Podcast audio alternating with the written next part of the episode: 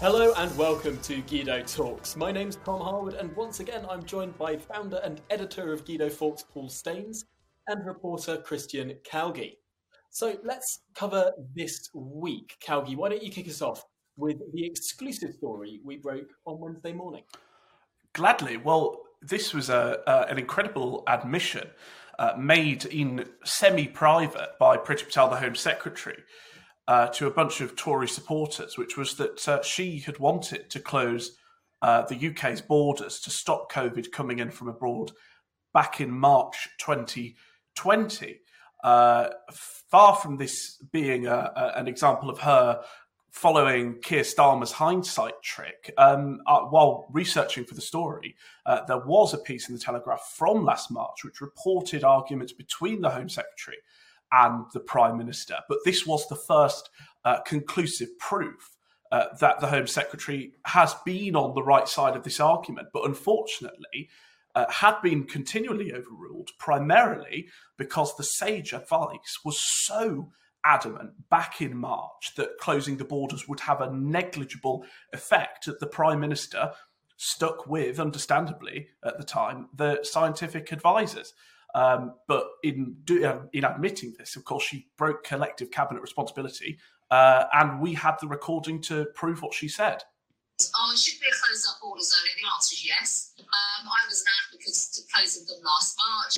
And so this clip got immediate pickup. Uh, firstly, from the press, Labour were very quick out the gates with a statement from the Shadow Home Secretary. Uh, and Keir Starmer actually picked up on this story uh, for his final two questions at PMQs, uh, which saw Boris actually hit back quite uh, quite forcefully and competently, actually. I thought it was quite a good showing from the Prime Minister, uh, pointing out that Keir Starmer hadn't been calling for this. In fact, uh, the Labour manifesto had been calling for open borders, especially with Europe, uh, and called him uh, blowing around like a weather vane in the wind. Mr. Speaker, we've instituted one of the toughest border regimes in the world, and it was only last March that he, along with many others in his party, uh, were continuing to support uh, an open border approach. And I must say that the whole uh, experience of listening to the right honourable gentleman over the last few months uh, has, has, really been uh, like listening to a, a, a, weather vane, watching a weather vane spin round and round depending on where the, the, the breezes uh, are, are blowing. Well, Boris was well forearmed. I mean, he is a reader, so he'd have known what was coming at him, wouldn't he? So if he didn't figure out his answer before in the morning, what was going to come at PMQs, we'd have um, been a bit surprised. And of course, the great irony of all of this is throughout this pandemic, the Labour Party's line has been why aren't you following the science? You have to follow the science. SAGE is the only body that matters. You must follow their edict to the letter. And of course, it was SAGE that at the beginning of this crisis was saying, no, don't close the borders, don't go for heavy suppression. In fact, there was um, a, a number 10 press release um, back in March that said what Italy was doing with regard to shutting its borders and shutting down was populist and anti science. Because, of course, all the scientific advisors were telling the government to not do that, and they followed the science to the letter. And perhaps if we had more Priti Patels on Sage and fewer Susan Michies or anyone else um, of of esteemed academic credentials. Perhaps if we had more lay people on Sage, we'd have actually got a better outcome. But leaving that to one side, that's a contentious argument for another time that I'm sure will run and run. Uh, it was a very interesting episode of Politics Live this week. Not only did our exclusive story get mentioned, but also there was a punchy bust up between Tom Tugendhat, the chair of the Foreign Affairs Select Committee, and Baroness Chakrabarti. Uh, let's have a look at what he called her. Sorry, it is the job of the Prime Minister of the United Kingdom to get on with the President of the United States. And I, forgive me, it's a bit rich of Shami to talk about cozying up when she only got her peerage because she cozied up and covered up anti Semitism in the Labour Party. Well, that's just not true. So, um, you uh, know it. But that's just, that, that, that's uh, well, well. Let Shami Tom, respond. That, that, that is that is not true. That is a lie. Um, it's unworthy of you, Tom. I'll leave it like that. Tom? the entire Jewish community sees you as having covered up the anti-Semitism well, that Corbyn administ- or the Corbyn uh, Labour Party. Read, read, read, read, my report and read the latest EHRC report and, and don't throw slurs around that are beneath you. Now, of course, absolutely everyone in Parliament, from the Labour Party to the Tories to the Lib Dems, uh, talk about that sort of stuff behind Baroness Chakrabarti's back. But to say it to her face really takes some guts, especially on live TV. So props to Tom Tugendhat there, I suppose away from Westminster, meanwhile, in Wales, where Mark Drakeford continues to butcher up almost every aspect of the country's response to the pandemic, he was out on uh, the Today programme on Monday morning trying to explain why uh, Wales had taken a deliberate approach to slowing down the vaccine rollout. Uh, he promised that this wasn't happening with Oxford, but apparently, when it comes to Pfizer, because the country has to spread out its stocks until the start of February, they've decided to uh, ration the doses being administered, even though it is blatantly more logical to bunch them up at the start and give as many people as much immunity as quickly as possible, rather than trying to, I don't know, come up with some sort of equitable, um, a- averaged out way of administering the uh, vaccine. Something's becoming clear uh, uh in the pandemic, because we're focusing more on the devolved countries, is some of these people aren't ready for prime time. Drakeford couldn't run a local council. That's, I think it's, that's absolutely it's right. He was installed after some sort of scandal, though, wasn't he? The um, Carwyn Jones was the first minister. It all um, got into a bit of a mess. He resigned, and Mark Drakeford, who's very much from the Corbynite school of the Labour Party, just got suddenly imposed there, and, and he really hasn't known, been known what he's doing since. It is certainly the general consensus that only in Wales, where Labour could. Uh, put up any sort of you know blob with a Labour rosette on and it would get elected. Could Mark Drakeford realistically rise to the top? I know plenty of Welsh politicians, and he is not the cream of the crop. Uh, unfortunately, however, there was another big story in Wales this week, which rather distracted not only from Drakeford's uh, specific failure on the vaccine, but the wider catching up up until this point of the Tories with Labour. A poll out earlier in the week had them just three points behind. But that could all change after news came out that uh, uh, there was a there was a, an illicit party, boozy party in the Senedd, which involved four members of the Assembly, three Tories, the leader, the chief whip, and a third member of the Senedd, and a Labour member who has already been suspended. That's right. This was a group that was being. What excuse do they give for this for not suspending the other three? Well, the excuse the, the, the, the excuse for them uh, is that they were hosting a meeting for a potential uh, Herts bill. Uh, the details of this bill have not come out, but what we do know is that this uh, supposed business meeting went on till at least 2 a.m., at which point they all staggered out, leaving behind multiple empty wine and whiskey bottles. So it seems like a lock-in more than a, a business meeting. And the, and the thing here is that for every Friday for the last few years, this same group of people have been boozing together down the pub. So it doesn't take much to sort of put two and two together and see that this sudden business meeting, where yes, they were potentially uh, discussing this um, heart issue, which I know the Labour member of the Senedd had been um, uh, campaigning on before. So it is a somewhat credible excuse, but I think the Tories in Wales are interpreting that rather generously uh, in terms of letting their people off, especially given it's the leader and the chief whip. So would I be right in thinking this business meeting was on a Friday? I think that's exactly when it was, Paul. I rest my case. No further questions, my lord. Better be a good bill. Right. That's all I would say. Well, with that, I think it's probably time to return to Westminster because there was a controversial vote at the start of the week there as well. What happened was it was the opposition day motions. There were two uh, seismic motions brought forward by the Labour Party on the Monday, and these were designed to embarrass the government. Of course, they're, they're bills that don't actually become law, they're non binding motions, and the government's decision was to just not turn up, not vote on them, abstain so that there could be less political damage done by these um, well crafted and cannily named motions. However, in order to force a division, there had to be some sort of opposition. So, what happened? The Labour Party submitted two tellers for the noes, and when it came to the vote by acclamation, had to manufacture dissent. So, it was Labour MPs shouting no behind their masks against their own motion. Uh, this got them into a little bit of trouble on social media later on when they were putting out all of these stories about how the Tories refused to back help for whether it was school children or people on universal credit. Uh, and actually, it was the Labour politicians who were the only people who voiced any dissent in the chamber at all. I think we can have a look at this clip now of the very clear shouts coming from the benches on the right hand side of the chamber, the Labour benches. You can hear multiple MPs shouting no. The question is the opposition motion as on the order paper. As many as are of that opinion say aye. Aye. Of the contrary, no. No! Division, clear the lobby. Now, the reason why this matters is that there are actually some rules in the House of Commons. I know you might not have thought that there were any rules, particularly over the last four years, and particularly when John Bercow was sitting in the Speaker's chair, it felt like there were very few, if no rules. But actually, there is a rule book that was written in the 1800s. It's called Erskine May. It sort of codifies some of the conventions of the House. And one of them um, that we helpfully highlighted on the site on Tuesday was that your vote must follow your voice.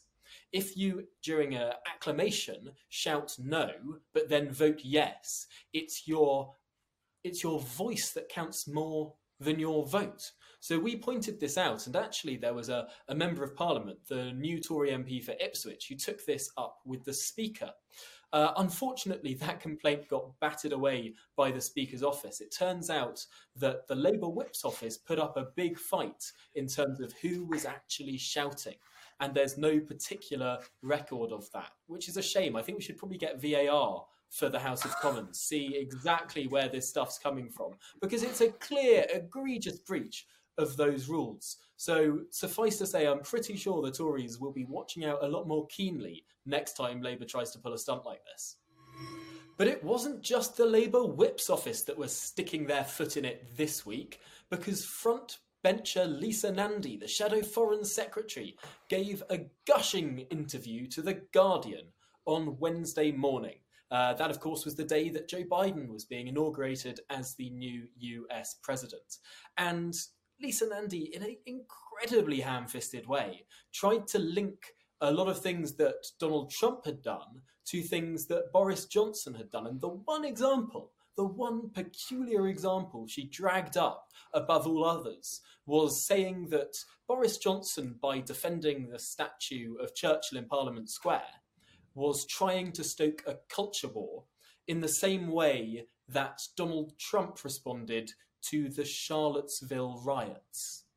Now, comparing a riot where kind of Ku Klux Klan members waving tiki torches and shouting, Jews will not replace us, to saying that you probably shouldn't graffiti statues, saying that those two are in any way this related or the same thing is just grossly offensive to people on both sides of the channel, not least of all Lisa Nandy's own party leader, Keir Starmer, who came out with exactly the same line on the Churchill statue. And actually, one step further, he said that the Edward Colston statue in Bristol should not have been torn down too. So it's so funny that Lisa Nandy reserves these words and these comparisons for Boris Johnson. But when her own party leader's doing exactly the same thing, she says nothing of it. We also have another Churchill row going on because the bust of Churchill, which was so proudly put into the White House in 2017 after a bit of controversy, has now been moved out to make way for Cesar Chavez, a socialist trade unionist, which um, seems to be quite a culture change over there.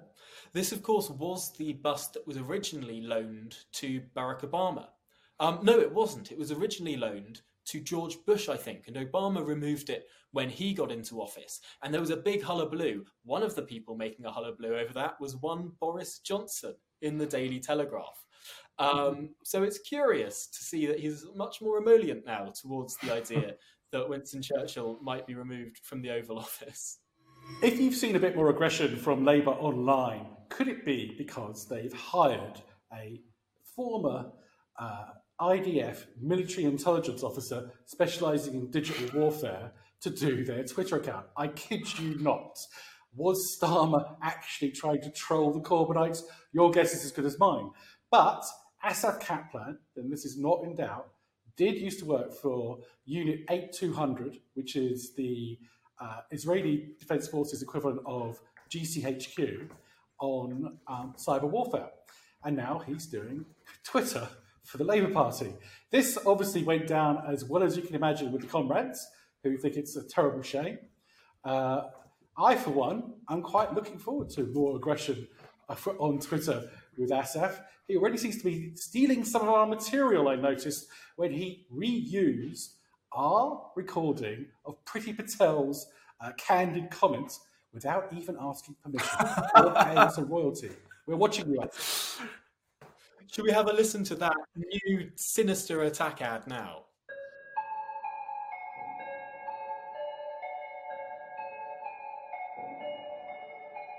Oh, should be a closed up border zone. The answer is yes. Um, I was an advocate to closing them last March.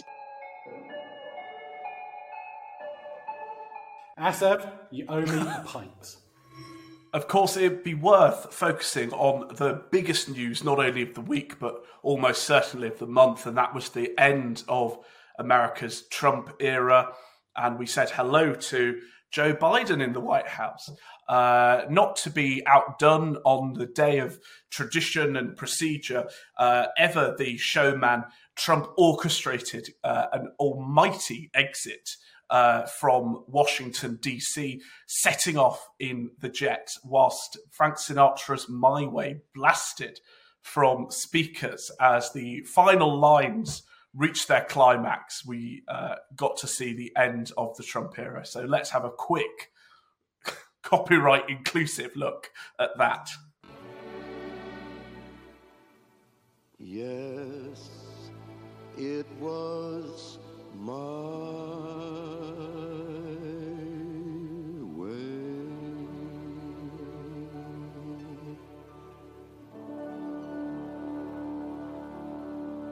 is just like a film, isn't it? When you see Air Force One take off almost into the sunset, perfectly as the, I'm so sorry for the people that are listening as the audio podcast. Have a look at this on YouTube. The wheels of the plane literally lift up at the second that Frank Sinatra stops singing. It is beautiful. Some might say it was certainly uh, beautiful to see the back of the guy, but uh, back home, uh, we saw a bit of a, a diplomatic tightrope walking from Boris, uh, who was asked a, a, just a brilliant question, interview question by Sam Coates. Simply, is Joe Biden woke? And Boris was pretty flummoxed. Let's have a look at that. Do you think, as some senior politicians in Britain seem to, that President Biden is woke?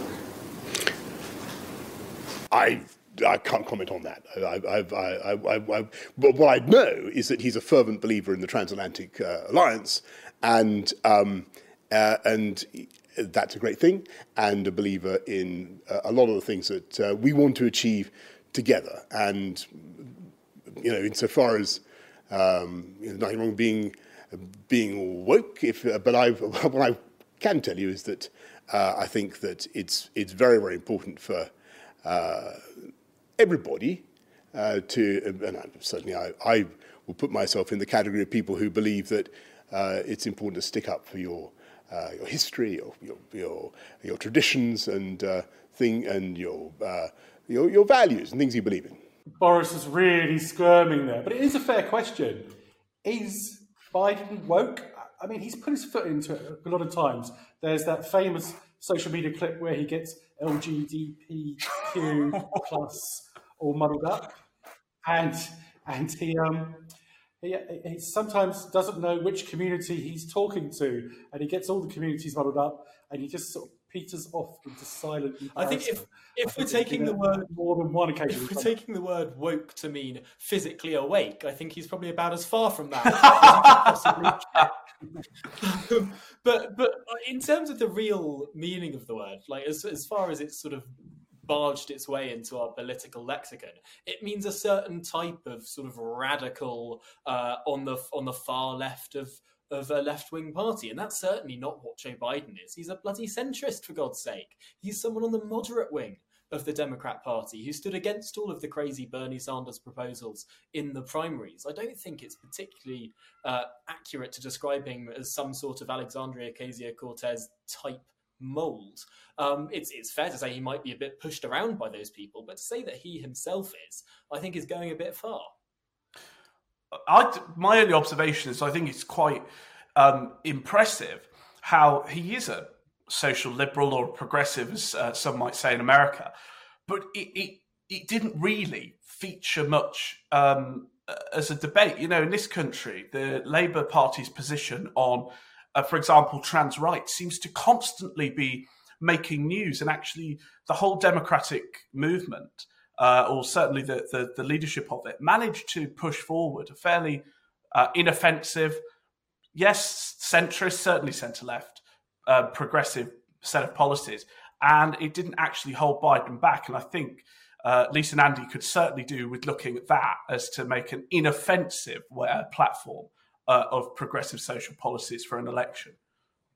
I mean, if the Labour Party want to adopt the Biden platform, they'll be backing guns, they'll be backing private healthcare, they'll be backing uh, fracking. They'll be, I mean, my God, if the Labour Party are going to adopt the Biden agenda, they'll be the most right wing party in this Yeah. country since Margaret Thatcher. They'll be a government for two decades. Right, well, we should probably move on from that diplomatic potential row that uh, Boris blundered into in the latter half of this week, because of course there is another diplomatic row a bit closer to home that is brewing, and that is for the most fervent Eurosceptics, who tend to be the people who know most about aspects of the European Union. For example, the embassies that the European Union has around the world, the people they call its ambassadors, despite sometimes in- insisting it's not yet a federal state. I'm not quite sure how a trading organisation has ambassadors that are sent around to different countries and, ha- and are treated like ambassadors of states. But this is what the EU tries to do. And the UK, Brexit Britain, has said no. We, we're not going to give your pretend ambassadors from your pretend country the same rules and rights and uh, and freedoms that we grant to the ambassadors of real countries. Um, so it seems to me that there's a very easy way to sort of um, to, to to assuage this rat this row because of course everyone's got got, got involved in it now. Michael Bar- Michel Barnier uh, has uh, waded into it on Thursday afternoon, saying that the EU is not a trading organisation. We're so much more than that. Um, you need to grant diplomatic status to our diplomats. Well, here's a deal, Michel. How about you revoke the diplomatic status from the 27 ambassadors from all of the countries that make up the European Union, just in the same way that New York or Texas or California don't get individual ambassadors to this country. And once you've revoked all of those uh, special privileges from all of those ambassadors that are in the UK, then then you can get your ambassador. Earlier this week, we followed up on uh, a story we'd already run, pointing out that both Labour and the Tories have agreed a uh, campaigning ceasefire uh, ahead of the local elections uh, that we now know will be going ahead in May. Uh, both have agreed not to send activists out to deliver leaflets by hand or go door knocking. However, the Liberal Democrats are pushing on regardless. Their official guidance claims that under the rules, volunteering is an, a legal excuse uh, to ignore certain COVID restrictions. And the Lib Dems claim that their activists are volunteering. However, this week we finally got a police officer from Devon uh, saying that their legal advice says political campaigning is not uh, a, a, an exemption from the rules, and therefore it is breaking the rules to go and do this. Some have argued that the police shouldn't be enforcing the spirit of the law. However, we dug out an unfortunate tweet from uh, the party leader Ed Davey, uh, back in 2019 regards to Boris Johnson, uh, uh, claiming that Boris should go to court for ignoring the spirit of the law. Uh, the Lib Dems to this day continue, I believe, to push out leaflets by hand. Talking of COVID cheats, who was that guy, the Brussels journalist, who uh, cheated on the EU stats and made out that their jabbing was ahead of UK? Oh, jabbing? this was brilliant. this was Dave Keating, uh, who is, uh, by his own admission, uh, broadly unemployed, uh, but came out this week with some excellent stat analysis, which showed that if you uh, ignore uh, the ramping up over the last two weeks of Britain's vaccine rollout, and if you ignore the fact that Britain made the bold decision to start vaccinating a month before the European Union that actually the playing field levels out. Uh, the EU jab stats do indeed improve when counted differently. Uh, this is the same uh, Remainer Dave Keating, by the way, who last March was one of the now humiliated uh, bunch of people who suggested that by not participating in the European Union's vaccine rollout, Britain uh, would it would be difficult for Britain to access the rollout in the first place. Uh, so the tables have very much turned when it comes to pro EU spin. I mean, it is just so brazen, isn't it, to say that Brexit means you'll get these vaccines later. And then the fact that the UK gets them first, they he then decides to make this chart where he just ignores the first few weeks or the first month of vaccine rollout that happened in this country before the others. I made a comparison on Twitter actually, which is something like if you, uh, yeah, okay, uh, technically America got to the moon first, but if you start counting from when China began its moon program, actually, they got there first. I mean, it's all just nonsense. It's total nonsense. And it's just such an, an extraordinary cope because you know that deep down what he's doing is ridiculous. But there's one statistical observation that you can make in earnest, and that is between these four countries that started vaccinating at exactly the same time on exactly the same day, the four nations of the United Kingdom. And what started out was that Scotland was ahead. Per person, Scotland was vaccinating more than any other country. But very quickly, that turned around. And we ran a story this week to show that actually Northern Ireland was vaccinating the most quickly uh, and most impressively in the UK, followed by England. And then a significant gap emerges where you get to Scotland and Wales, who have control over their vaccine rollout and don't seem to be doing a very good job. In fact, a cynic might argue that the countries led by Arlene Foster and Boris Johnson, people on the right of the political spectrum, seem to be getting this rollout done better, a lot better than the countries led by Mark Drakeford and Nicola Sturgeon.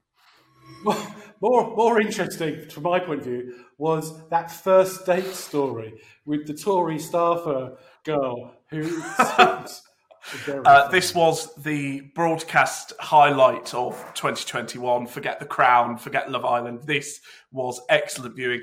The Tory party uh, unbeknowingly walked into a disaster of a TV broadcast when a ultra posh Tory staffer from Fulham, who she claims is not a posh part of London, tried to find love on primetime Channel 4 and came out with some amazing quotes, including A stereotypical Tory is a man wearing tweed um, on a country estate.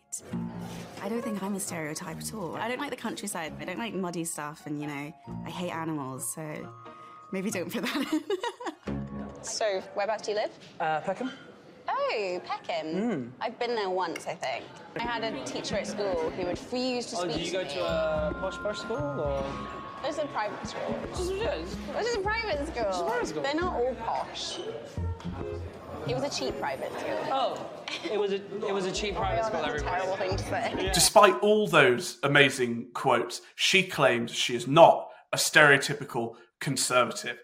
Uh, she's since been in touch uh, to say thanks for the article, and I'm going to take that at face value. She uh, it turned out she applied for the job via Tinder.